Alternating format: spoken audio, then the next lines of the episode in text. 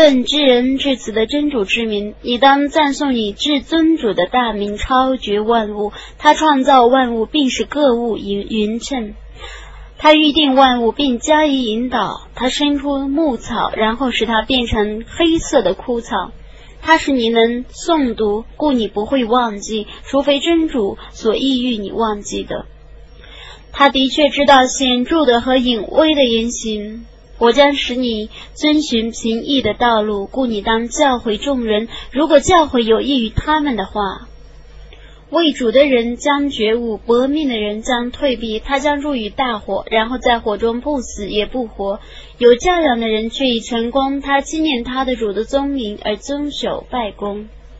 不然，你们却选择今世的生活，其实后世是更好的，是更长久的。这却是载在古兰经中的。